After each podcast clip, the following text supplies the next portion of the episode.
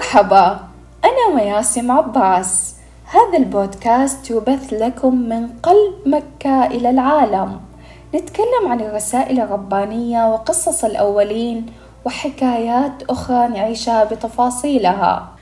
هذه الحلقة بالتعاون مع سماوة لفضاء الإنتاج.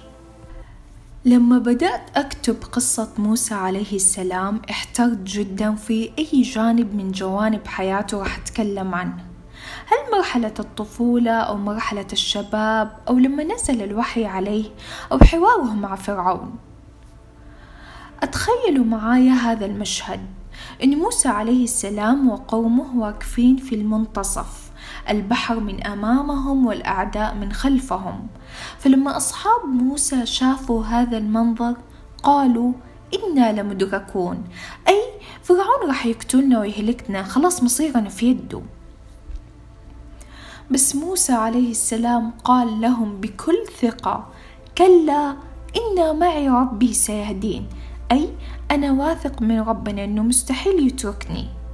فأوحى الله إلى موسى عليه السلام أن يضرب البحر بالعصا فانقسم الاثني عشر طريقا بعدد قبائل بني إسرائيل لينجي الله المؤمنين ويغرق الكافرين.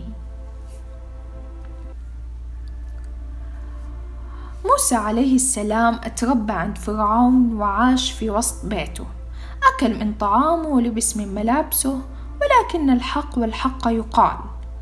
فلما دعا موسى فرعون ليؤمن بالله عز وجل ماذا قال له فرعون؟ ألم نربك فينا وليدا ولبثت فينا من عمرك سنين؟ بعد هذا كله تيجي وتجحد النعم وتكون من المنكرين بربوبيتي حتلاقي في حياتك ناس كثيرة زي فرعون يساعدوك ويقفوا معاك لكن بمجرد ما تخالفهم أو تكون ضدهم يمنوا عليك ويقولوا لك إحنا سوينا لك وإحنا فعلنا لك وإحنا وإحنا وإحنا وإحنا. في حياتنا بنمر بمواقف صعبة جدا.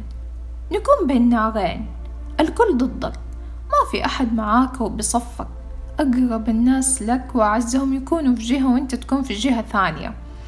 وأحيانا تحتار من اللي صح ومن اللي خطأ. والمشكلة لما كلهم يكونوا على رأي واحد وأنت على رأي. وممكن أنت تكون الصح وهم الخطأ لكن عشانهم جماعة مع بعض تحس إنه أنت الخطأ وهم الصح. دائما قول وردد كلا إن معي ربي ساهدين.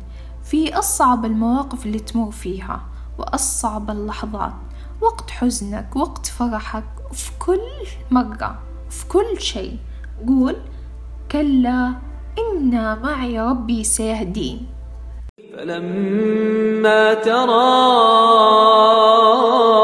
الجمعان قال أصحاب موسى إنا لمدركون. قال كلا إن معي ربي سيهدين. فأوحينا إلى موسى أن اضرب بعصاك البحر فانفلق فكان كل فرق كالطود العظيم. وأزلفنا ثم الآخرين. وأنجينا موسى ومن معه أجمعين.